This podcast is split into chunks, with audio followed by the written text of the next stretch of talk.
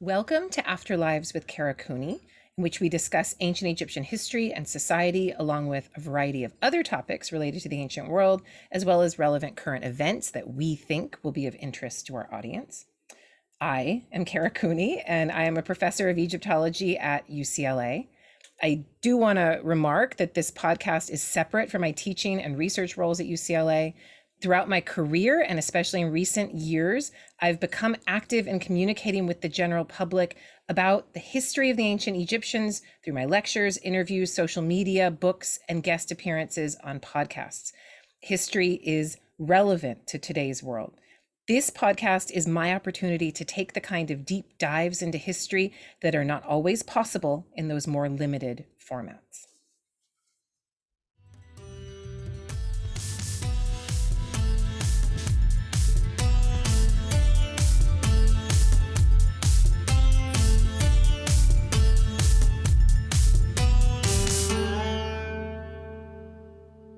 Hi, I'm Kara Cooney, and welcome to our first ever podcast um, in my garage with tools and things behind me and paintings and my son's drum set. So, welcome to the fantasy that is Los Angeles.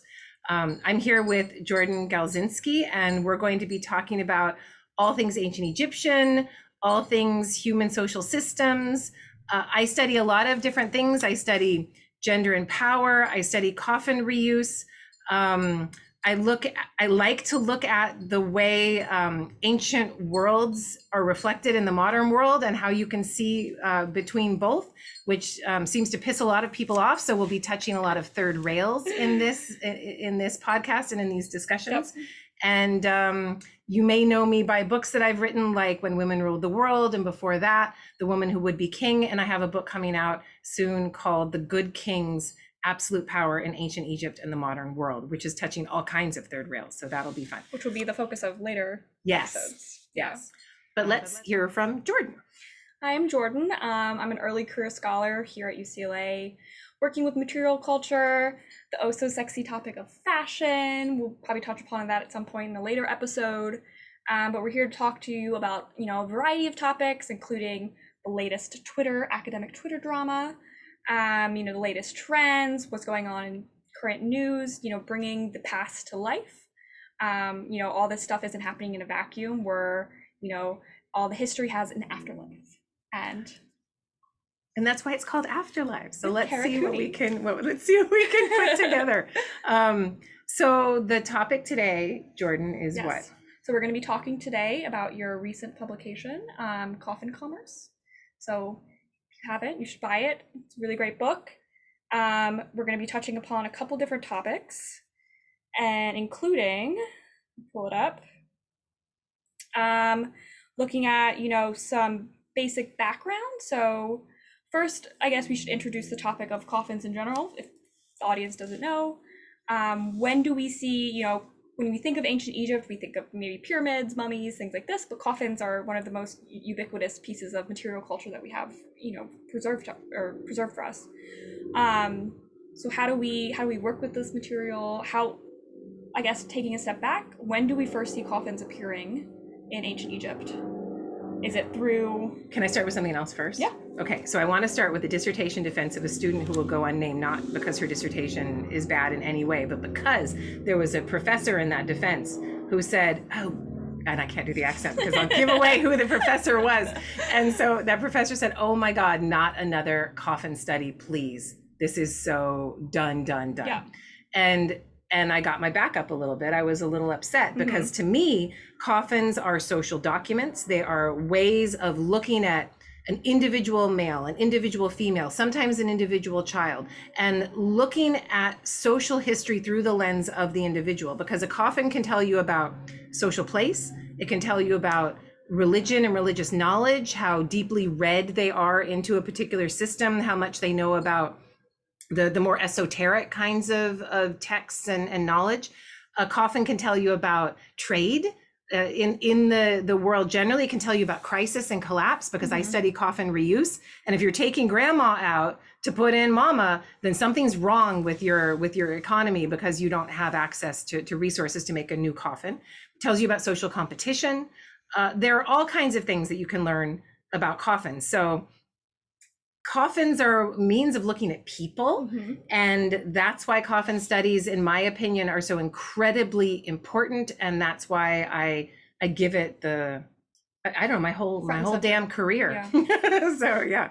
So for your recent book for coffin commerce, you're looking specifically at coffins from the Ramesside period, Mhm. which is spanning rough dates. We can. Nineteenth, twentieth dynasty, rough dates. Oh, please do it for me. You know I hate dates. I'm not good at dates either. We'll put them in the episode. The episode notes will have all the dates. You can check. We'll put sources and dates in I mean- episode notes. But you know, post King Tut, post Akhenaten, Ramses, Seti, Ramses, Like late height- thirteenth century Yes, late BCE 13.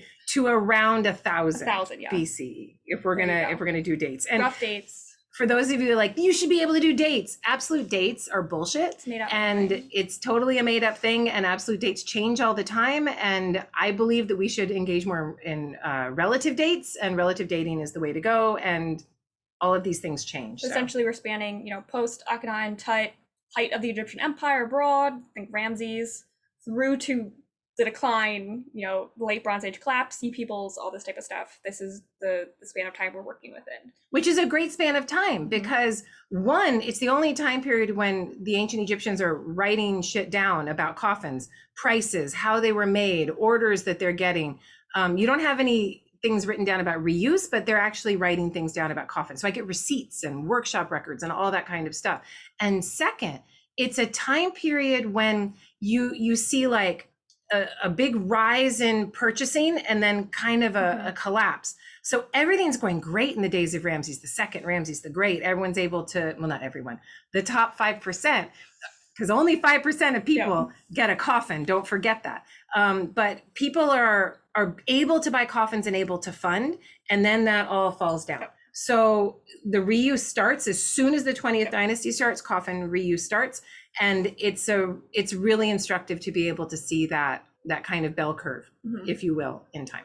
So yeah, so overall, coffin commerce, we're following kind of the the um, lifespan of a coffin, right? Mhm. From from commissioning to maybe even felling the tree, carpentry, all this stuff, to commissioning of the coffin by um, an individual, all the work and artisanship that goes into making it, the funeral, and then the afterlife of it of being reused and recommodified in the market in some way. So the and then we're going yeah recommodified in the market Yeah. by us but yep. um, too and being put in a Mhm. museum and being consumed um, by us as well and sometimes the mummies being consumed in museums in addition which is a Mhm. hot topic of its own Yep.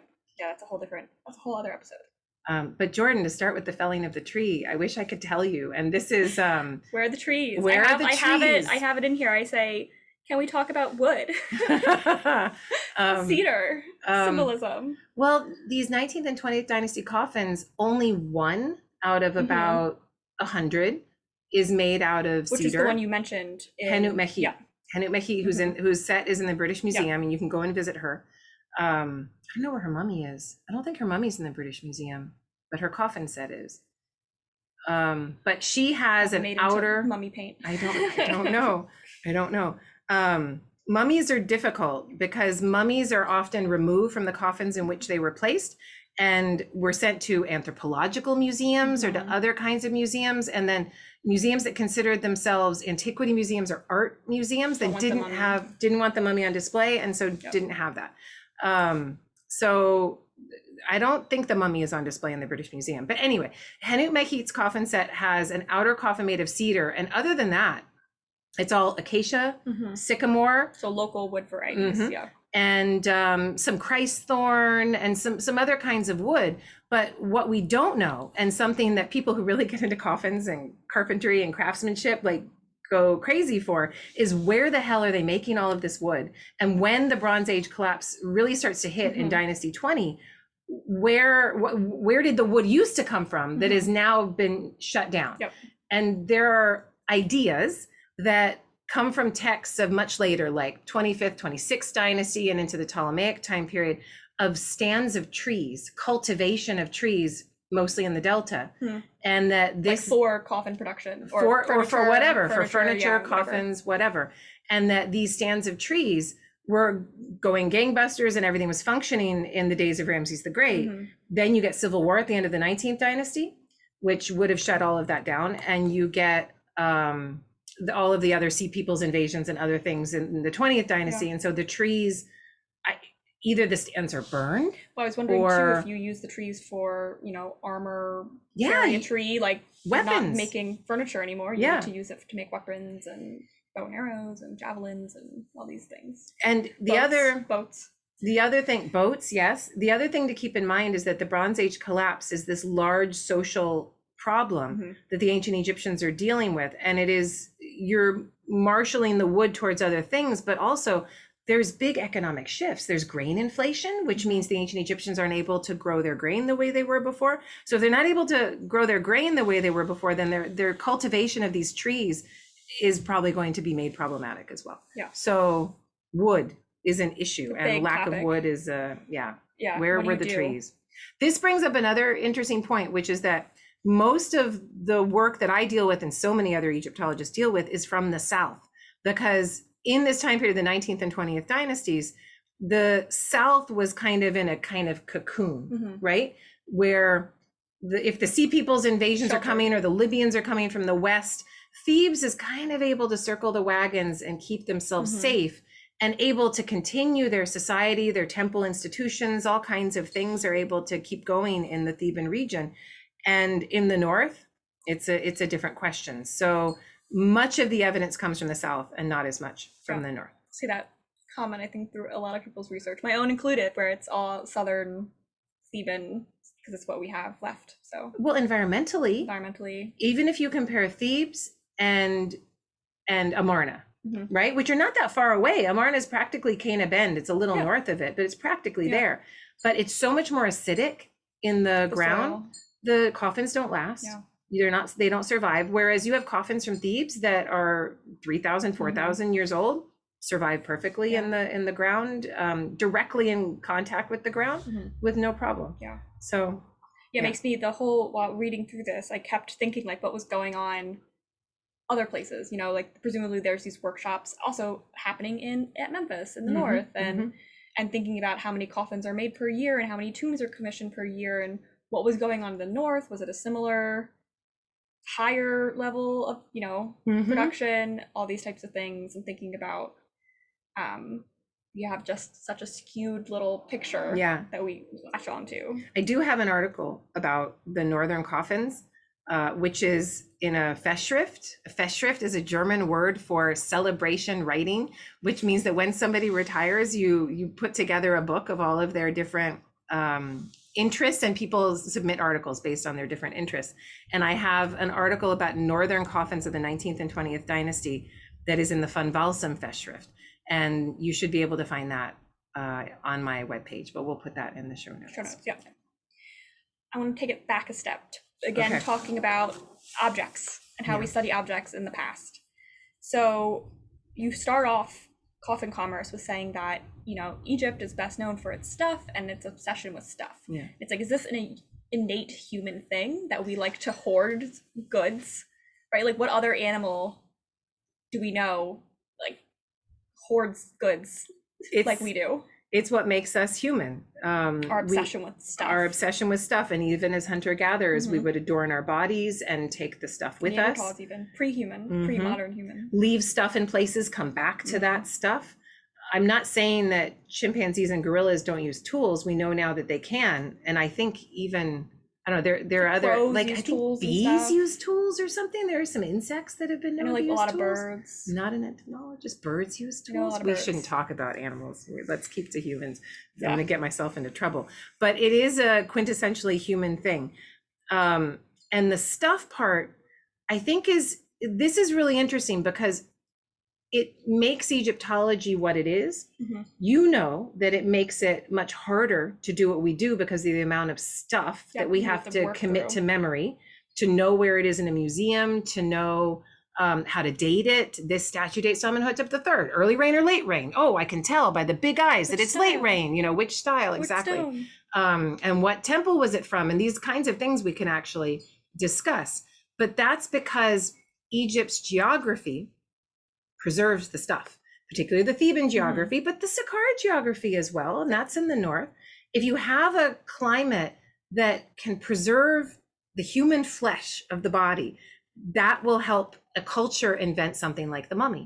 You don't have the mummy in Italy or in in Mesopotamia Mhm. or Greece or ancient China. Actually, ancient China you do, but in it, but yeah. yes, but often mercury Yeah, it's different. um, preserved. process. Yeah. Um, yes, but but this kind of geographic uh, impetus to create is is very interesting. So the stuff, the idea that the ancient Egyptians were hoarders. Oh, firework!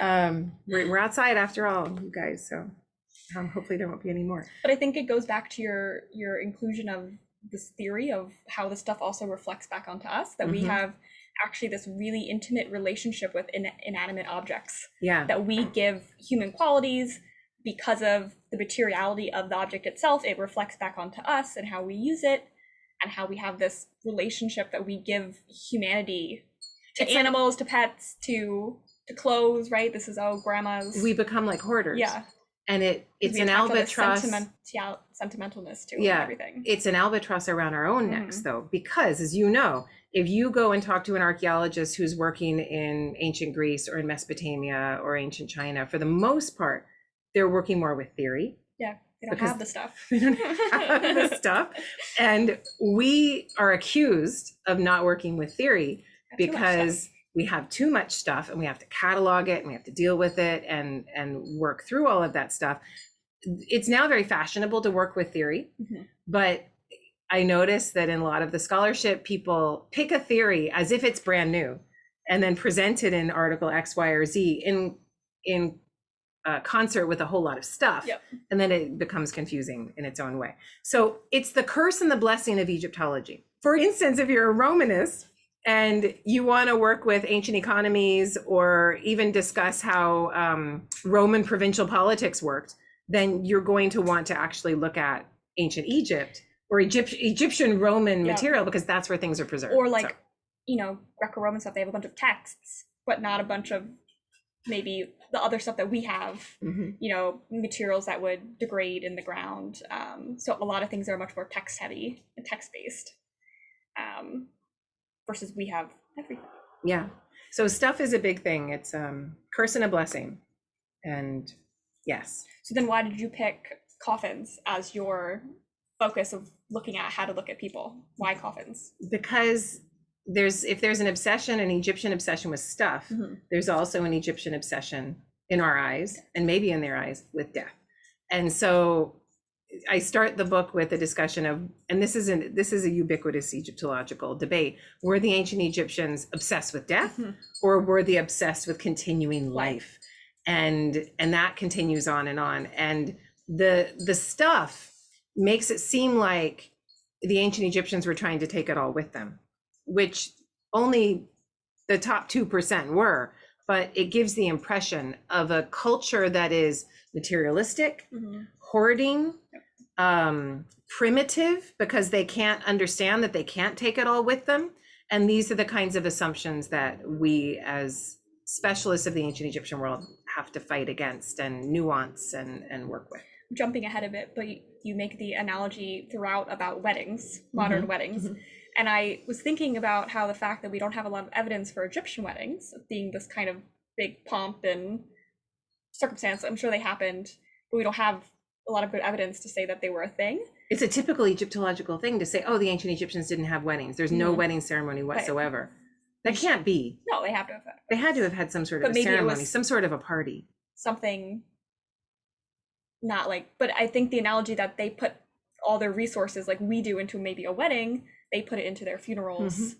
So it's like you just pick and choose what's, you know, important for you. Maybe getting married isn't that important in the long run. Well, we have a common friend, Yeah. Kylie, who Yes, just got married, yes. right? And what did I say to them not long ago? I said, this wedding is not for you. Yeah, oh yeah, it's for everyone around. And after having talked to her, she was like, I like didn't get to say hi to anyone, Yeah. and like it was like rushing around all day and all this stuff. And having we were just on the phone with my boyfriend's parents, and his brother is getting married, and they looked at the venue and stuff today, and all this stuff, and it already is like blowing up, like oh 100 plus people and twenty grand for the venue and all this stuff, and it's like ah. I had two weddings. First one was not for me. And uh, my Well, mother and I actually so I gotten was wondering if in the yeah. book any of those were your weddings. because you based them the first ones in Texas, and I was like, is this I- this your wedding? So the one of Henut Mehit that I say is Mhm. is group. Oh no, no, the one of um Takai Yeah, group two. the group two. yeah, is um the the big The over the top Texas. Texas, Yeah. wedding at a really nice Hyatt Yeah. with the tiara and the false hair Mhm. and all the that was diamonds. Mhm. Yeah.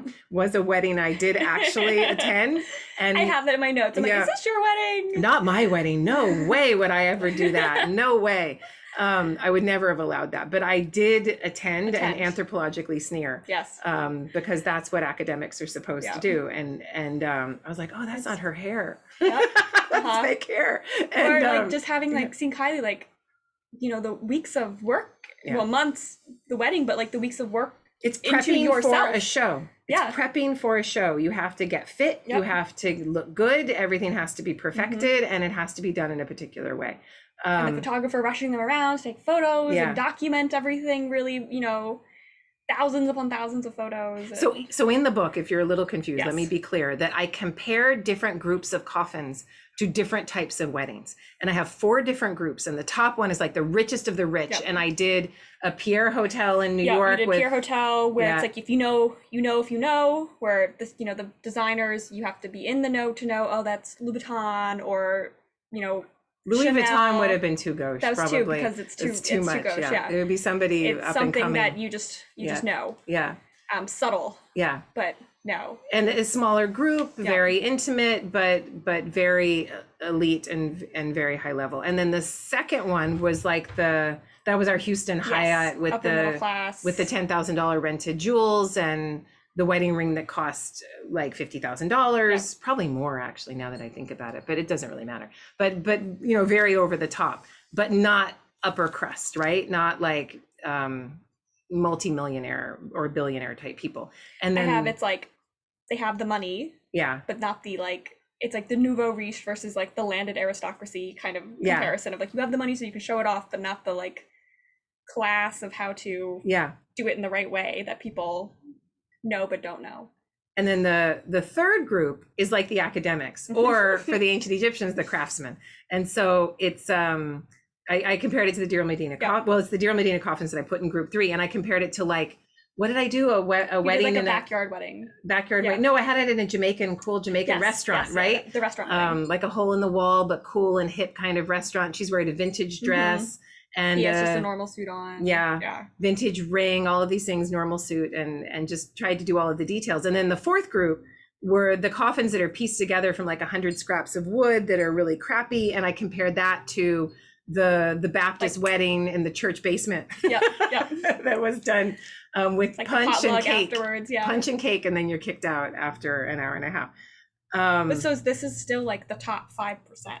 yes, so I think- is- yes, we get you know looking at this stuff we think oh middle class and like that's most of the population but it's still even being the kind of shotgun wedding that's still the super super rich Most ancient And most Egyptians people- were buried in a palm rib mat or some simple textile, put into a group tomb and buried. would they even have a tomb Yeah, I don't maybe, Maybe. directly into the ground, Yeah. but some sort of communal space. yeah Um, yeah. Is it a tomb? Is it dug into the ground? No. What What do you even say is a Mm-hmm. tomb?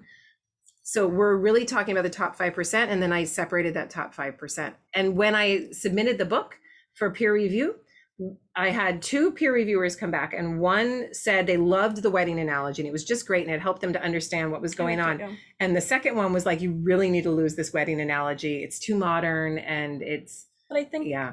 I, I think it worked you have another analogy with the kind of military industrial complex Yeah. What did you think of that?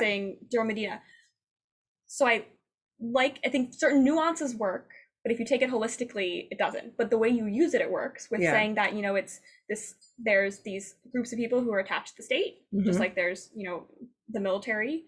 And then you have kind of private contractors who can be contracted in by the government to make things for the, the government. Yeah. And that they're kind of secluded, they have to have top level clearance Yeah. All these things. I liked that analogy. But then I think saying like Egypt is a military industrial, I think people could take it, you know? Well, when you think about it that way, though, what is ancient Egypt using as their primary weapon. And I talk more about this in my book, Good Kings, which is not Mhm. out yet. But that primary weapon is an ideological propaganda that Mhm. gets people to believe that if they don't believe things a certain way, do things ritually a certain way, believe that their king is their divinely inspired Lord and Master, Mhm. that something bad will happen to them. And so this, it's a want to be weapon. part of that. to it's I a want weapon. a coffin and I want Why do you think and- the ancient Egyptians, when they invented the pyramid texts, didn't let people have them? They wouldn't write it down at first. Yeah. And then when they did finally write it down, everyone started to grab onto that. They're like, fine, we're going to create something else. Mhm. And in the Middle Kingdom, you don't even have any evidence of the kings having their own Mhm. funerary texts Yep. because they kept it so close to the vest. Yep. And then in the New Kingdom, they invented Book of Earth, Book of Gates, Book of Caverns, you know, All because it they needed new stuff. Confusing even for us. Yeah. By the New Kingdom, it's like an explosion of. because they needed to have new, New. awesome shit and and to use and create and manufacture different weapons. So Mhm. yeah, I'll stand by that analogy. but yeah. I was like, I have Yeah. to think through this more because I liked the comparison of like the state versus contract work. I think that was super appropriate for Deir Medina, and That- it's not something that's until I feel like your work and pretty recently that people were talking about that Deir Medina could that it was that was okay for these people. It was expected for them to be doing side work, Yes. and that it wasn't something they were like sneaking around doing, right. like back channel. It was just if they got done their state work, they were allowed to do other stuff. So in my first book called The Cost of Death, which is an academic tome that nobody should read and it's like 600 pages long and But I think difficult. This book is a good it is. It's the short really snappy version of that book. of your yeah. yeah. But in that book, I argue for something called the informal workshop, which I kind of mention in Mhm. this book, but Yeah. maybe I don't call it that. You where you work for the state, but then on the side, you can work for an elite, um, a vizier, a, a, a treasury overseer, or something, and make a coffin or tomb for them and, and have side work. But the other reason I like the industrial um, the complex analogy Mhm. is because we we as Egyptologists have this argument back and forth about how free Deir Medina people were. Were they watched over? Did they did They they monitor their comings and goings? Were they able to come and go from the inundation lands out into the desert? How did this work? And it it's useful for me because people who work in the military industrial complex, from what I have seen, work for a, a private contractor or for the government, but they're controlled in ways through sometimes lie detector tests or sometimes um, just figuring out what how they might be vulnerable, um, how they might be um, what's the word, Jordan? Um, when you're Remy, what's the word? Looking Compromise. Thank compromise, you Looking for the um how you might be compromised and the Deir Medina people they they try to make sure that they can't be compromised and that all of their money is coming from the same people to whom they're also meant to be loyal and that back and forth in terms of patronage was Mhm. exactly what I was going for with that analogy. and the presumably the people that they're doing their like side hustle for are still people within that Yeah. community, right? It's not they're not shipping out their business to so we have evidence for. There's argument that these Deir Medina craftsmen were going all the way as far north as Saqqara to Mhm. work in tombs up north. Um, I don't know if I buy that argument by Alain Zivie, but if they did, it would have still been in an elite framework that would have been the same level of patronage. So it could work. Yeah. I like that. So this kind of brings me to this idea where, um, you know, how do you, when you were working through all this material, how did you quantify? So when you're going through the different groups, right? Mhm. High elite, kind of more middle elite, lower elite, and then the have-nots of you don't get a coffin.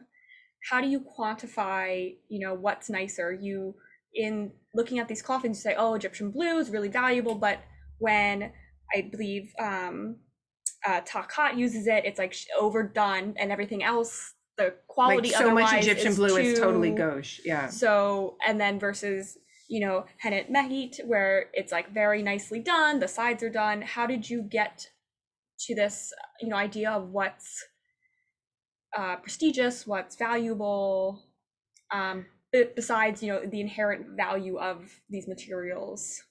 This was really hard because as archaeologists and anthropologists, we're trained not to make value judgments about quality. And yet I was writing this dissertation at the National Gallery of Art in Washington, D.C., where everything is about quality. where you only get on the wall of a museum if you're a Matisse or a Van. Gogh, and otherwise forget it. You're not going to be on the walls of a museum. You're also only on the walls of a museum if you're a white male, but that's a different that's a different thing. But um, so I had to use those those two things together and understand that a coffin, even if it's crappy and it looks awful and it just Mhm. has a face and the you know it's just not well done and it's pieced together from many pieces of wood, it can still be functional. It can still work. So you bring up the offering bearer, the Middle Mhm. Kingdom. Like we have the beautiful one with her like pleated dress, Mhm. and then we have the kind of ones we find in maybe lower elite tombs that aren't as pretty. Yeah. You know, we can make these value judgments, but since they work the same, Yeah. like we're taught that they're functionally the same piece, then why do we even need pretty things at all? Because you can the- have the crappy one and it still functions as your offering bearer. Like, why do we need the pretty one? because the funeral is not for the dead. Yeah. The funeral is for the living. The funeral is for the living. The wedding is not for say, those "I getting wed. The wedding is for the Yeah. people giving the bride away. It is meant to manufacture social status. Mhm. So, yes, it's functional for the dead. Doesn't matter. Give the dead whatever they need, but to have to have people consume it, to have people talk about it. and then you put in the tomb and it's done consumption that you have the money Yeah. to just say i bought this really Yeah. nice piece and now it's, it's gone yeah, it, you've out of- taken out it out of- of circulation, and it's not something that I can anybody can, afford to do that. Yes, Yep. that's um, extraordinarily wasteful, and it's like burning cash, Mhm. if you like. Um, so these coffins, I mean, if you're going to do it with coffins, which was your original Mhm. question, how do I do that? I look at all kinds of things, and it's um, it's it's a really complicated uh, way of working because I have to look at the wood, how many pieces of wood they're using, how the wood is joined together, what kind of plaster is being used. If it's a crappy mud plaster, or we have a nice white gypsum plaster over the surface. Um, then when we're talking about the decoration, is there plaster relief or not? That's super time consuming to do plaster relief or inlay. If your inlay is it glass or is it something else? Every private coffin I've looked at for the 19th and 20th dynasty is only Glass, glass, yeah. is not precious stones. Um, and then when you get to the draftsmanship, what's the quality of line? Do you have just one same brush? You know, we're just using all the same brush. That's easy. You just take the same brush, put in different paints. Is it is it many different colors of paint where you have to switch out the brush and it's more time consuming? Mhm. I do red and I have to do blue, or you bring over the red guy, bring over the blue guy, what however it's done, if it's done in community or by one person. And if there's variety of lines, so some thin line added after um, to, to give those added details. And human beings know quality when they see say, it. but it comes from years of you looking at these coffins and you can pick I think everybody knows quality, Yeah. even if we don't know how to. Mhm. I would know what a Balenciaga dress looked like, but you would but know I you would know That that's expensive. Yeah. Even if I my didn't. eye always goes towards the expensive thing yeah. i always pick it and then i'm like ah, it's too expensive Yeah. But we all know it. We know how to view it. We know what symmetry is. We know what balance is. We know what a, a master craftsman craftsman hand Mhm. looks like. And I say craftsman on purpose Yep. because we don't have any evidence for craftswomen. That's Jordan's work for for fabrics and weaving, where you actually do have craftswomen, um, but not in this world as far as we can see. So it's it's a it's a tough push and pull between quality on the one hand um me grading it i Mhm. grade it in a way Yeah. and um functionality being there for any piece no matter how crappy it is is there any accounting for personal taste or because I, I always come up with this in my own work if there's like any personal preference yeah taking a you know role and then i'm always like no because we're looking at things so holistically we're taking like large data sets that we can kind of take out the idea of some personal taste and that they're kind of under the whims of whatever the presiding fashions of the time are acting upon them being in their social group what's you know this is really hard but also like someone has to be the mover and the shaker Yeah. to be like oh we're now gonna do Yeah. anticode coffins and not Yeah. rectangle coffins or yellow coffins Yeah. instead of black coffins i'm or now we're gonna use this new pigment that's really expensive Mhm. and which you get with Roman period or Ptolemaic, all of a sudden they've got this purple stuff Yep. going on. You're like, where did that come from? My husband and I are watching the show. We've actually watched it and have watched episodes twice now called The Great Pottery Throwdown, where Keith, what's Keith's name? Brymer Jones Brymer Jones says it has to be fit for purpose. Hmm. And so if something when has do the to- bathroom is or anything. They have to make a sink, they have to make a pot. He's got to be fit for purpose. Mm-hmm. And coffins have to be fit for purpose. And that means you can't have a whole lot of moving and shaking going on. It's got to be You can functional. only do so much within the boundaries of still having a functional coffin. Even if it were just the ritual itself, you've got to do that ritual. I grew up Roman Catholic, right? To make Jesus get into that bread, you've got to do it this first, then this second, then that third, and you have to do it in the right way, or he's not going to get into the bread. You're not going to get your communion away for you're not going to be cleansed, and all of these things won't happen. Magic must happen in a certain way. It has to be fit for purpose. The box has to hold a body. Yep. So there's only so much you can do. And then I'll tell you, but go ahead, and then I'll tell Well, you some moments say, where I see it. Okay, so I was gonna say first we can maybe take a divergent and talk about what coffins actually do Mhm, ritually mhm. to the body. Like, why do we need a coffin in ancient Mhm. Egypt? Why not just wrap it and put it in the ground? And what what's the what's the coffin functioning as? Let me get to that next Okay. because that's really interesting. But, I think this like, goes back to your it does. theory too. It all it of all the material circles acting in. upon. So you, it's in this conversation. Oh yeah. So this is my big. This is my big point that the object acts upon the people. That the object has agency. Once the people create it, the object then like a demon you know that you've released from hell re- then wreaks havoc upon you and you have to do what the I object think says the best article I read on this is the Roman toga. yeah um can't think of the author i will put it in the show notes but it was how the toga itself how you wear a toga drape the toga Yeah. how your one arm is totally incapacitated. Yeah. That lent itself to how oratory began right? So your one arm sitting like there this. holding the thing and the other arm can it can- could be why the be queen Italian, waves the way know, she but waves. you have to this arm Wow. isn't doing anything yeah. because the way the toga is wrapped yeah. how you're wearing it and then that's how roman oratory became you know you have your one hand and it's all how you talk how you have to stand you know I so love it's that. same for for for coffins So where you see innovation on a coffin is often on a place where people wouldn't see it, Mm. which is interesting. Mhm. Where people wouldn't um, be able to say, "You can't do that; it's not fit for purpose." And here's an example: the coffin of E. E. Nefertiti in the Metropolitan Museum of Art has on its inside a whole additional text in yellow over the black varnish. Mm. Very unusual Mhm. and I, I actually I don't think that kind of interior decoration is seen on any other 19th or 20th dynasty coffins. Yeah. It's something you see all the time in 21st dynasty coffins when coffin reuse becomes a thing. They need to hide all the shit that they're doing. Mhm. But at this time period, it's not. And it's also possible, though this one's a bit more of a stretch, that that same coffin has weird eyes So because maybe E. is Neferti reused. was blind. No, E. E. Neferti was blind. Oh. And there's another stela that's praying to the god Amun Re, saying, "Please help heal her blindness." oh, that's and her eyes look a little weird and a little cross-eyed. like, uh, like fuzzy or little, like kind it of like just looks a little, a little Yeah. off, and it might be representing what she actually looked like. Um, that's um, well that goes back to the idea that people are commissioning these yeah, they're not just like pre-made coffins of Yeah. like idealized egyptian man idealized egyptian woman you don't go to Old Navy. Yeah. And it's not your fast coffin You don't do that. You don't go and say, "Oh, I'll take that one's for man. I'll take that one," and then Oh, you I'm change five this or that. seven. Yeah, No, give me no, the no. five seven man No. coffin. No, these are things that would have cost multiple months of salary Yep.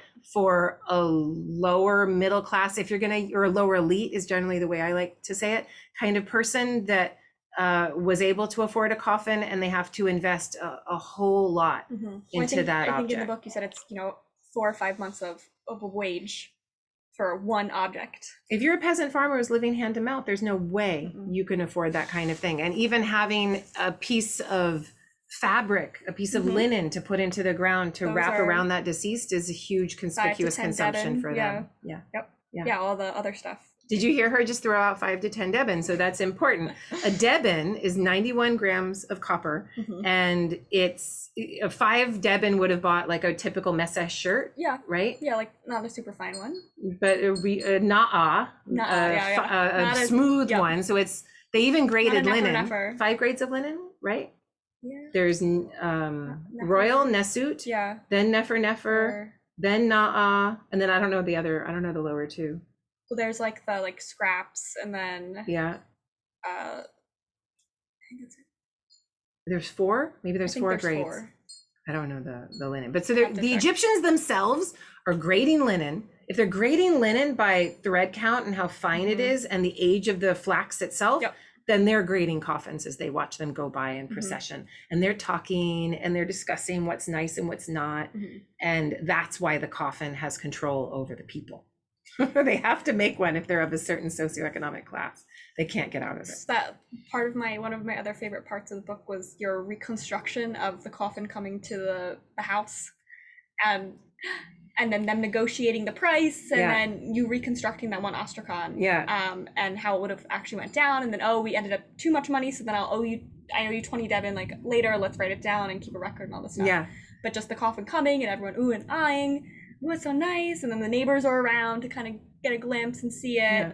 and just adding this like humanity to it which Yeah. i really appreciated because The- we see stuff in just you know museum cases Yeah. totally devoid of context all the other objects they would have been with The text that she's talking about is I can't remember the name of the Ostracon. We will put it, it in was the ashmolean Is it Ashmolean? it is an ashmolean Okay, that's good. And it's a really long text and Mhm. it's very complicated.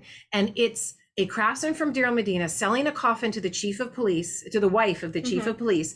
And it's the most complicated transaction where there there's linen involved, there's Just bunches of like vegetables, there's shoes. shoes, there's some livestock thrown Some in copper all like three or four other people come Yeah, into the exchange stuff. it's very complicated and so i'm like huh how would this have worked in real life and i set up a whole haggling Mhm. sort of village life to try to add as you say some humanity to Yeah. the situation and and figure out how that might have Yeah. worked Yeah, yeah great because so, so so many of those economic documents from Deir Medina are just like yeah they're so dry like what do you do Yeah. with them but if you, think about these are you know records there was a reason they were making a record a document Yeah. keeping a receipt of something But that's the kind of Yeah. shit we want to know about Yeah. ancient people. Like everyone's like, how did they go to the bathroom? I'm like. I actually don't know. I know for the Romans with the sponge on a stick, but for the ancient. Egyptians, I actually don't know this.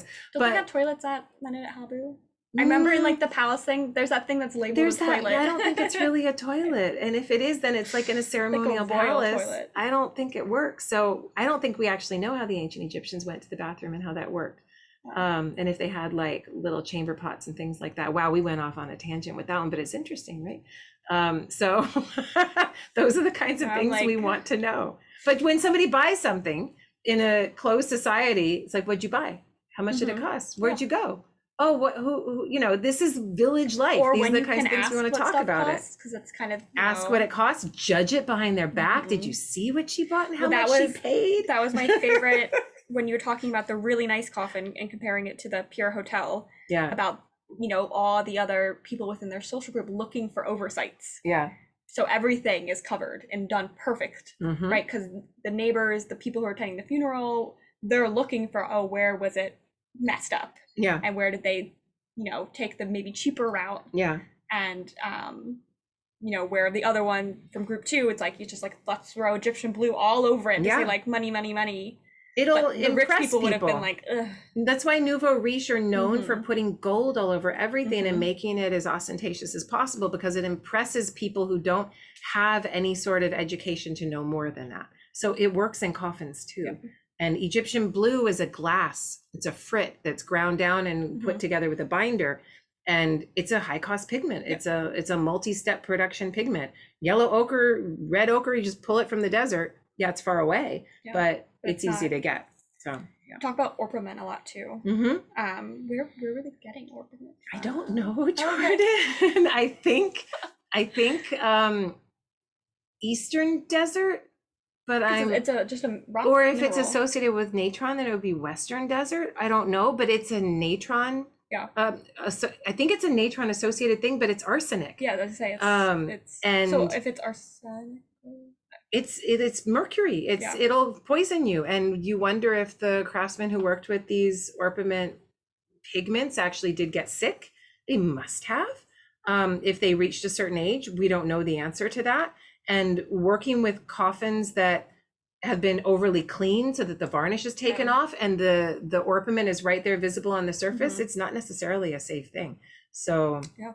I've been um it, I've been around a lot of orpiment, but most of it is covered with varnish, which I think haven't is grown a third rather third safe. ear yet But yeah, I don't. I have to look where orpiment is from. So we'll So- we'll um we'll look it up and, and think that. about it. when we're reconstructing a egyptian funeral Yeah. How do we see this playing out? Do we have any evidence for how these things happened?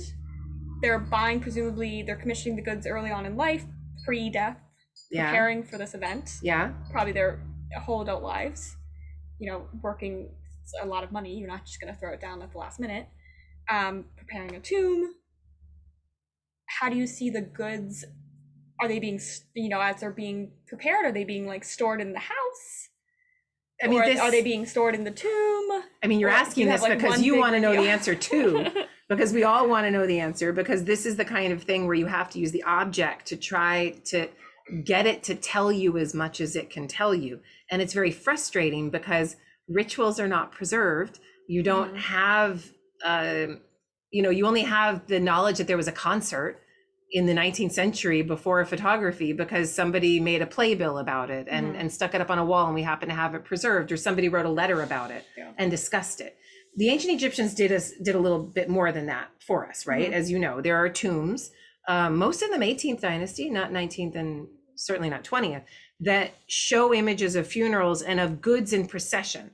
A whole row of guys holding Carrying a table, a chair, a bed, Chests a headrest, you know, all the stuff you would put in the tomb of the dead, a whole bunch of clothing, other Mhm. things. And and you and you get an idea that part of the funeral was the parade of conspicuous consumption Mhm. that it was about about showing how much you could afford and and putting all of that stuff before people's eyes for them to consume a kind of forced consumption if you will Mhm. a reification of who's on the top and Mhm. who's on the bottom of society and then of course they the egyptians give us a little more information by talking about the opening of the mouth Yep.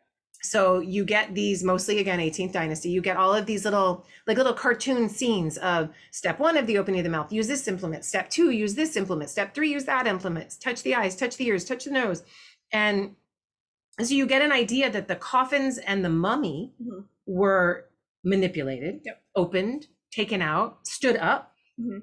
And so after they passed by people then they were displayed in some sort of a high place with an audience down below maybe? Music. something? Some music wailers. We know Yeah. that they were paid performers for rich weddings. And this was very much a, a show. It was a it was a party and it was Mhm. put on by the living by the family so they could make sure that their social place was reified. And if you think it's all bullshit then please just have a wedding and get married and watch your family members freak out if you're not doing it the right way How according to done. them how Yeah. they want it done and and all hell will break loose this is these things are a, a big deal big deal and since you just touched upon the opening of the mouth, I think we can go back to maybe talk about how coffins are used as like transformative machines. Um, Yeah. You know, Nut as the womb. yeah All these different ideological well this is where coming at play. as you know this is where egyptology usually goes Yes. right this the is texts yeah and the magic. the text the magic they they don't go into the social discussion as much and get as anthropologically cynical about it they instead take the egyptians at their word and make it about the the ritual and say this is why coffins are there for the ritual for the awakening of the Mhm. dead and that's the primary purpose of it. And that's why i think we think that the dead do bury themselves. That the dead planned out their own funeral that they had it all figured out. When when really i would argue that a lot of that transformational aspect while it's important and is the raison d'etre in many ways for the piece it's secondary in terms of the show. Mhm.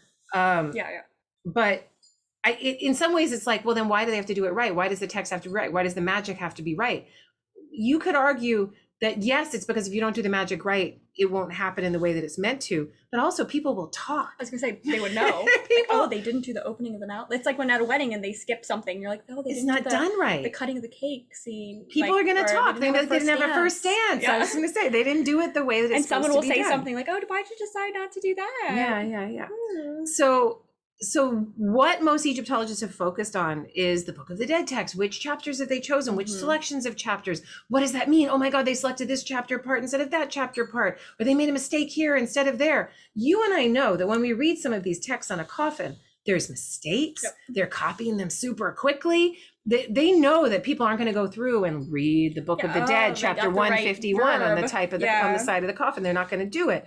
It needs to be there and it needs to be performed, but it's not something that is primary. But getting back to that, the coffin is meant to be a transformational device that when you put the deceased into it, him or her, they will be transformed into the sun god, Mhm. into Amun Re, into Osiris, They are depicted on the lid with the crossed arms, and certainly by the 21st dynasty, but even before that in the in the 19th and 20th, as as this Osirian being that has hands able to to come forth from the Mhm. wrappings and awaken again.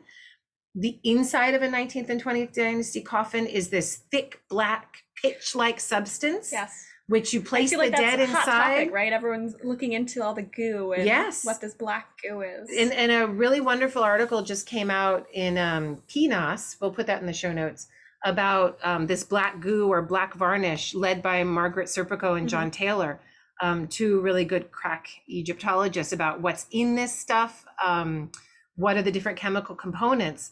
And I'm not a chemist, nor should I be one ever, but I can talk about how this black shiny stuff Mhm.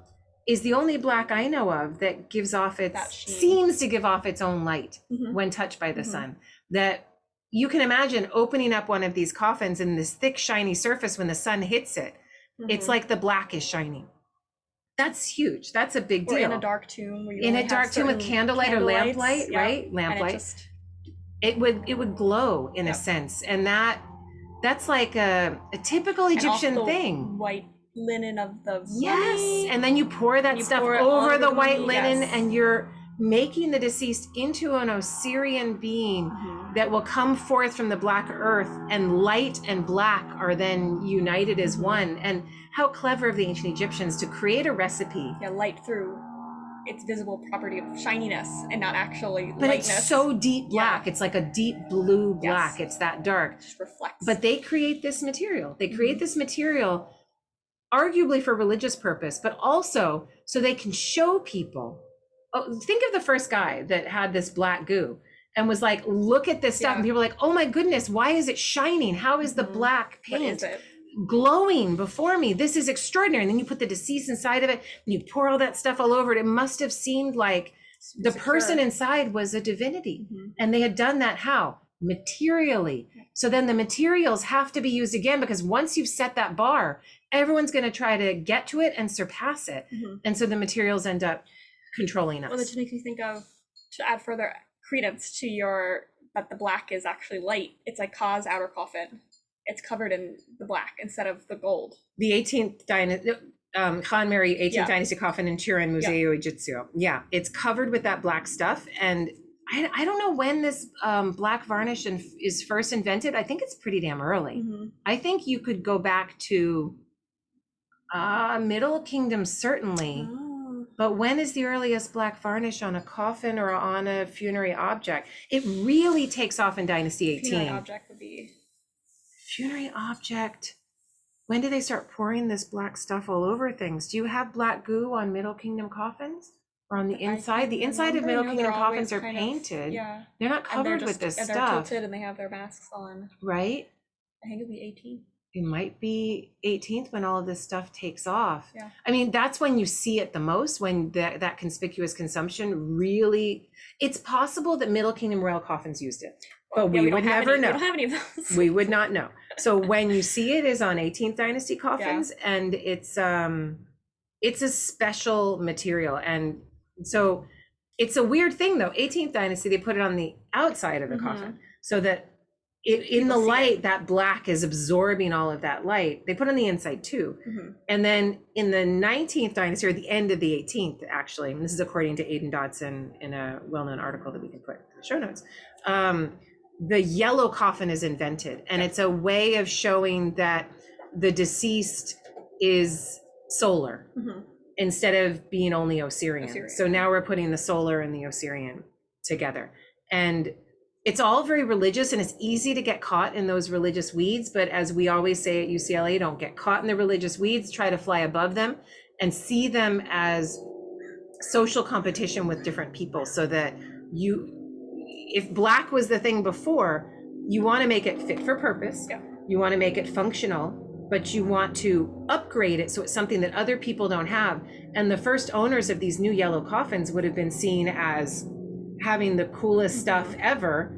And everyone then tried to emulate it and it it switched over fast. But fast. similar, I guess, solution, right? Different solutions to a sim- similar problem of how you're trying to represent some type of ideological process. Yeah. You're becoming Osiris, you're becoming Amun Ra. But you can only do it in that way. It Mhm. you can only make that change if it fits the magical ritual and is fit for purpose. If it is, then it seems you can go a little bit crazy, like 21st Dynasty coffins. With they don't just have 161 and 151 chapters of the Book of the Dead. They've got Covering all of crazy stuff. bases. Yes, and they've got things from Book of Gates. They've got things from Amduat. They've got all kinds of things. But why do you think that change? Why go from more, you know, kind of to the 21st dynasty where it's like, let's cover everything? that's that's institutional and it's social and Yeah. that is because when the 18th and 19th dynasty coffins were being made the institution that was appropriate what and that got you the farthest was the court. So Mhm. you connected to the king and the king um, gave you stuff and you were slavish to him and you got awesome sarcophagi and other things from the king. But you you wanted to show in your tomb your close connection with the with the family members of the royal court. Once things i know we're just gonna have to deal with planes it's just gonna have to be the way it is because i'm right near airport. santa monica airport so this is how it's gonna be so it's another plane um, we'll see how that sounds dear audience um, but when you switch to the 20th dynasty in particular but a little bit of the 19th Mhm. and certainly the 21st dynasty the institution that's keeping people safe is the temple Yep. and everyone wants to show oh i'm a priest of amen and i i can hang with the other priests of amen and i know this text and i know this esoteric Mhm. image and i've been initiated into this level. It's like claiming that you're level whatever of scientology or whatever interesting cult that you're a part of. Doesn't matter. We're all in cults. Me too. And if if you're able to show your own um uh, level of read-in Mhm. the more power you potentially have. So it's like And we're back, and we're gonna finish up the episode by talking about coffin reuse, which is a hot topic right now. I think Kara's favorite topic, perhaps. maybe Maybe, at least right now. Maybe you're over it because you're writing the book, but ah, it's- I got to do it this summer. I got to get through it. It has to happen. But anyway, but so the last stage in in coffin commerce, when we're thinking about the lifespan of a coffin, is its reuse and usurpation by other people. And I think, at least in maybe a more modern context, we think of this as something negative, right? That it's something that's not condoned. Um, how do you see this playing out in ancient Egypt? Do you think this was totally okay practice to go into your, you know, your grandma's tomb and and use her coffin? Would she be okay with that? Is it a memorial in a sense, right? That you're using grandma's wood and grandpa's wood to make a new coffin? there's so many ways to look at this reuse. It's a really complicated topic. And the the coolest thing about reuse is that one of the first instances I found shows seven generations between the making of the coffin and the reuse. But like that's like I don't know. To me, it's like that's beautiful, It's right? a- it's like using your grandma's diamond to you know you in a new setting and the ones where I think they knew each other Mhm. are mother daughter or mother grandmother and there it's closer so Yeah. then if you retain a name on a coffin and there are 2 Mhm. instances with with names that i think could prove affiliation Yeah. one is absolutely proved and it's in the met and it's the coffin of tabechnet nani nani is the reuser and tabechnet is her mother and they're proved mother daughter on their funerary papyrus and so there you keep the name of the mother on the sides and then you put the name of the daughter there up front and center and it's a way of being married in mom's coffin like an heirloom wedding Mhm. dress or a ring. And i think that's absolutely on point. There's another one in the vatican that's um uh well um who are the coffin uh mdidit is the older woman and then the reuser is oh my goodness i can't remember. Ihi. I knew i remember. It doesn't matter does it? But the reuser is ihi. Mdd and ihi are both libyan names. Mhm. they're weird names. And when you look them up in Ranke's Personennamen, Yeah. as we do, um, you see that they're Libyan names. And so I suspect affiliation there, and I suspect that they were reused on purpose for a female member from another female family member. But when reuse was new Mhm. and they were first doing it, I think that they wanted to wait an appropriate amount of time. They also had a whole bunch of coffins to take Yeah. from because if you have a family tomb, You have a family sepulcher and a burial chamber that's filled with coffins. You're gonna have dozens of coffins to choose from. You're not gonna take grandma's coffin right Mhm. away because you know grandma. Yeah, you want to. You're gonna take great great grandma's Mhm. coffin. So it's no problem. You do you There's know your great great grandmother? Any idea who she is? No, Nope. nor do I.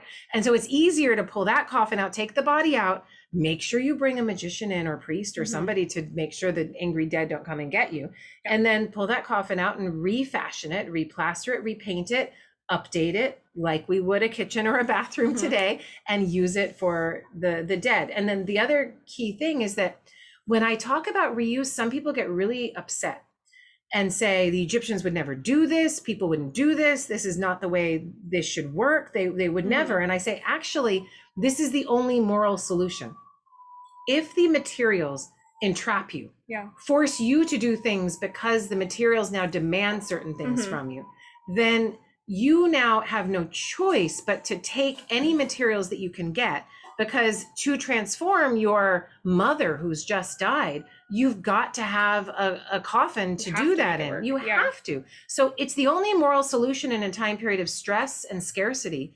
And so I, I don't see it as as immoral. I see it as the the best and and So most right it- thing to do. We see reuse in you know statuary and monuments. So you think it's playing out differently? i do That it's not the same kind I of do. cause. I think that when we see statue reuse or temple reuse or usurpation, use that word, that's Mhm. like claiming it, like taking the old person and claiming it for myself, more of a political sort of claim. Yep.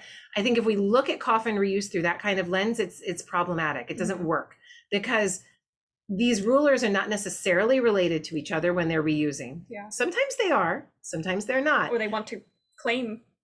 Some or they want to claim what they've Yeah. done Yep. right so if they want to claim what they've done or let's say let's take ramses ii reusing all, so many statues of amenhotep iii which is a Mhm. pretty typical thing when he's doing that amenhotep iii in my opinion does not have a good reputation in egypt because he is the father of akhenaten he's the progenitor of all of the strife that happened at the end of the 18th dynasty Mhm. all of that social upheaval. He's the one that started all that Aten bullshit. And so Amenhotep III, when Ramses II took his stuff, they're like, No one cares. please go ahead, it." take all of his stuff. So it's a way of erasing and claiming that you wouldn't do in the context of a family. You would keep that family member respected. Yeah. You would And you're using a family tomb at this time. and you're using the same family tomb So- that their body might actually be in. still there. I don't want to piss them off. Mhm. So it's going to be done in a very different kind of way, which is why some coffin experts, like Andrei Niwiński, use the word usurpation. And I don't think that's the right term. And I follow Daniel Polz and use the word reuse. Yeah. I think that that works better. It's a much more generalized term. And Well, it's almost like you need the coffin to do the the magic, yes, right? You need that box to Yeah. transform into an Osiris or or Amun Ra or whatever. Yeah. And so you can just borrow it, make tailor it to kind of make it good for you, and then you wait maybe a couple generations, and then it gets Well, it's even, again. but Jordan, and you know this, and you're teeing me up for this, but it gets even more interesting than that because there there may even be a kind of coffin rental Mm. going on. So there are coffins that have Cool. a blank, but that blank for the name is varnished over. And varnish is this slick surface that's kind of like the modern day wipey board, right? Mm-hmm. The dry erase pen. And so you could write a name over that varnish, bury the dead do person, the funeral. have the funeral, do all of the conspicuous consumption, all of the show with the mourning women and all of the stuff, and then take the body out of the coffin, put it in the tomb, take the coffin back so nobody sees it, after and then with a damp cloth wipe it away over the varnish and you're good to go. funeral, do we need a coffin? No, no one sees it. No one knows. Right? The tomb's closed, no one's going in there. 20th dynasty. Have all your stuff. Actually, 19th dynasty, they start to develop a new kind of burial chamber called the sloping entrance. Mhm. So instead of a shaft that goes down multiple get stories, super hard to get into, very defensive, they've got this easy in, easy out. Like they're constantly going in and out of the burial chamber. Yeah. And and so it's a it's their family sepulcher that it has ingress and egress constantly. And you, you have to think of it that way. This Mm-hmm. th- there are other defensive mechanisms. Um, but the coffin Well, and we see less funerary goods in general, right? Oh, they don't- 18th yeah. to 19th, we're not seeing clothes and furniture and all this stuff. That's a we see in the brilliant defensive mechanism. If you It's put a there, nothing whole bunch of clothes in your tomb, you better seal that shit up Yep. because everyone's gonna come and take your linen. Sell it. Get some bed sheets of nice fine Yeah. thread count. You can make shirts out of that. You can make Yep. tunics. You can do all kinds of things. You do not want that stuff Sell just in your riverbank. tomb. No. That's an 18th dynasty time of incredible wealth. Mhm. 19th and 20th, you can't you can't do that. So the best defensive strategy is to make the tomb all about the religious Yep. um, containment, and that's it. Yep. But rent a rent a coffin, I think, was a thing. Love that. I think it was a thing. Yeah. So coffin commerce doesn't talk about royal coffins. No, because there are so few royal coffins that I can really get at in terms of creation. Mhm. I don't have texts that talk about how they were made. I certainly don't know how much they were they cost. But the biggest problem, you want to really know why, is because I can't get my hands on them. Because royal coffins, like really, what do we have? We have Tutankhamun, we have the Tanis coffins, Mhm. and they're really sarcophagi or metal Yeah. containers but the coffins from the Deir al-Bahri 320 cache are all stripped and so problematized from the amount of damage that's been given to them. It's really hard for me to do this kind of work with those royal coffins. But what we have looked at from like the UCLA Coffins Project when we were Mhm. able to go and look Mhm. at stuff, are we seeing reuse? Or is it even just more complicated because they're bodies that have been moved to probably a non-royal coffin at some point, and these coffins are all being bodies are being moved around and Most of the royalty can't even say it's their actual No, coffin. Most of the kings are put into coffins that are non-royal. Yeah. That are renamed and redone and made into a royal coffin. Like a, a hole is sunk here and a uraeus is added, that cobra that's rising and other things are added. There are only a few, like two or three, that are buried in royal coffins. Mhm.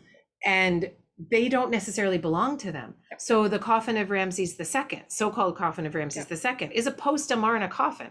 Ramses II is 19th dynasty. This coffin is late 18th dynasty, and it's clear It's stylistically. beautiful, You yeah. can just look at it and you can tell it's a royal coffin. It's made of cedar. It's beautiful, but it's not Ramses II's. So whose is it? Don't know. How do I do the, this work if I don't even know whose it is and how it works? And it's Yeah. it's very very problematic. even messier. Yeah. Yep. Coffin of Thutmose III is totally stripped on the outside and inside. And was it originally his? I still don't know. And Coffin of Thutmose I has been reused by the High Priest of Amen Pinedjem I, and I it's covered by additional used, yeah. decoration, so I can't really talk about that either. It's hard. And Tutankhamun, if I could get my hands on those mm-hmm. and do a clear analysis and really work on that, that would be great. But everyone wants to get their hands on Yeah. Tutankhamun's pieces, and Well, and I feel like no one yeah. wants to hear it that maybe it was reused.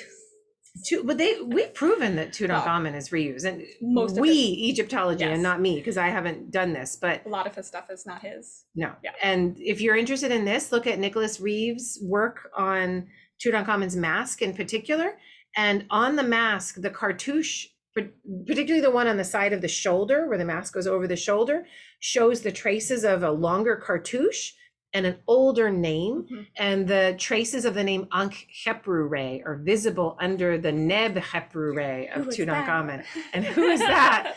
Um, Ankh Ah. Ray is probably Nefertiti as co-king. Mhm. And so I just told you that the Mask of Tutankhamun is not Tutankhamun, so you better follow that up with a um, a quick search in the show notes of the Nicholas Reeves Well, article. yeah, it won't be the last it. time we put that one in the show that'll notes. a- That'll be there all the time. Yeah. But so, do you see? We talked about usurp reuse. Yes. Being kind of- Oh, correct myself. Yeah. Reuse being condoned, yeah. perhaps, as something that's you know not people were doing like on the sly, as something, as something negative, Well, they, perhaps for the elites, but then for the kings, do you think it's a different something else is going on, or is there a? Did you not want to it to be known that you were reusing someone's coffin, or does the No. king have to get new stuff? And nobody talks specifically about reuse in a textual Yeah. fashion. And there's only a few texts that kind of suggest something's going on. Mhm. Like um, there's there's a text called Khonsuemheb and the Ghost, and this high priest of Amun is getting haunted by this dude, Khonsuemheb. And the only way he can get him to stop haunting him is to give him give him a coffin set. And he puts the mummy in the coffin set, and then he get perfect. and then he's not haunted anymore. And this is a Ramesside period text, probably a late Ramesside period text, so it is on point Mhm. that the ancient Egyptians had anxiety about all of this reuse, but you never find a text that says reused a coffin today. You're never going to find that. But what I do have is that from all of the receipts and workshop Mhm. records from Western Thebes, you have more evidence for decoration, like four to one Mhm. evidence of decoration than carpentry. Actually, this might even be higher, which means that they're doing a whole lot of decorating and not a whole lot of carpentering. And the only way that that could really make sense, and it took me a good decade to figure this out. And I have in my first book, The Cost of Death. Oh, the Deir Medina craftsmen created a niche in coffin decoration, and we're getting the coffins from somewhere else. I now think that is absolute BS, and that They're instead it's a time period of reuse because of the lack of wood. Yep. Tree stands cut down, tree stands burned, tree stands used for something else Not imported. wood is Yeah. not available and so they're reusing wood and there's a whole lot of decoration going on and the reason the only reason i would argue that Deir medina guys are involved in coffin decoration at all is because the raw materials are there in western thebes Yeah. otherwise And they have to make a living. and they have to make a living but they're there in ground zero of i can't get a coffin i don't have any coffin Yeah. wood they're like we got one it's really you know i can fix it up Yeah, i'll some wood. replaster it and repaint Yeah. it it'll be fine people are like okay i'll take that so they do And like great great grandma, like who Mm-mm. she? Mm-mm. Doesn't matter. Yeah, there's there's a tremendous there's still so much wealth Mhm. in ancient Thebes, and you still hear and read about things being discovered. You know, 40 coffins found in Yep. in Luxor, West Bank. This found in Luxor, that found in Saqqara. There's still so much to be found in these graveyards, and if you were a Deir el-Medina artisan who knew where all the tombs were, particularly the royal Oh, yeah. tombs, then you were sitting on top of the knowledge to just get bank vaults worth of fungible goods. Mhm. You could break apart it and no one wouldn't even know it was so and so's coffin. Yeah. So if you're interested in more coffin reuse talk, uh, Kara has a longer video on her YouTube page, so you can check that out. We'll put that in the show notes, and we'll probably do another I think so. episode on reuse at some point. It's my favorite it's- topic, and I'm writing cool the book topic, this and summer. I was just gonna say there's a new book yeah, at some point coming, called "Recycling for Death." so It's gonna be very picture heavy. we'll It'll, yeah, talk probably a lot more about that. So yeah. Maybe we'll show you some of what we're working on because I mean we're annotating all the little different parts. Mhm. Maybe I'll show it to you in process. That would be fun. So, so we'll I have a fun question to wrap us up. hmm So as you you kind of already said it, but if you could look at any coffin that's not Tut, but obviously Tut would be like the creme de la creme. But if you could look at any other coffin that's not Tut, That's now been destroyed that I been can't get to. destroyed, or yeah, like we're Use in my an time machine. imaginary time machine that you would want to see that you think would be like give you I think I either go for Ramses II or his son Merneptah. mhm, because we have like Merneptah, we have so much information. One of his sarcophagi was brought to Tanis to bury Psusennes the first, and there's remnants of two other nesting sarcophagi in his tomb. Yeah. So we had three Stone. stone Yeah. hard stone sarcophagi. We're talking about granodiorite nested inside one another with lids inside one Yeah. another. I want to know if that coffin was of solid gold. And the reason is like Ramses II and Merneptah. And this is Nick Brown's dissertation, another UCLA graduate student. The reason, perhaps, that we don't have any coffins preserved for the 19th or 20th dynasty kings, and we and Ramses II is buried in a post Amarna wooden cedar coffin, is one could argue those coffins were made of solid gold, and and you melt them down. and you melt It's them gone. down. They're not going to be Yeah. preserved. Well, because so the uh, Tanis stuff is all silver. silver um, and a lot of golden masks Mhm. and other things. So- So, and all of that stuff is reused. I Yeah. guarantee you it all comes from Thebes. Yep. I guarantee. but Gold. Yes. If only we could take a little a little chemical analysis gun somehow yeah. and say the gold came from here, but it's all going to end up coming from the eastern desert and Nubia Yep, anyway, there's so it's not going to be. or to say when it was remelted and they add new stuff and it's chemicals chemicals. Yeah. It- um, one last thing. There was once this, I gave a talk about reuse, and this one dude was like, Gold, you cannot reuse gold. And I was like, Oh my goodness, no, it's the easiest thing to It's reuse. so it's incredibly soft. I could probably reuse it with just like my fingernails. So that's what and like, mask. It's like you could probably just have smushed the you gold just foil you just and- smush it over and then re-etch it and you're good to go. It's a very easy medium to use and use and use again. So we'll end on that gold. Egypt. Um, if you have any questions for future episodes, we're going to try to do listener questions we'll Uh-huh. take at the end. So um, please submit them to uh, Kara's website. It's Kara Cooney at Squareface, Square, Squarespace.com. um, and check out Kara's other handles Facebook, Twitter, Instagram, YouTube. Follow, like. handles. Um, we'll be putting this onto other podcasting sites. So thank you all for listening and thank you Thank you for you. talking about your recent uh, Coffin Commerce book. It was so much fun.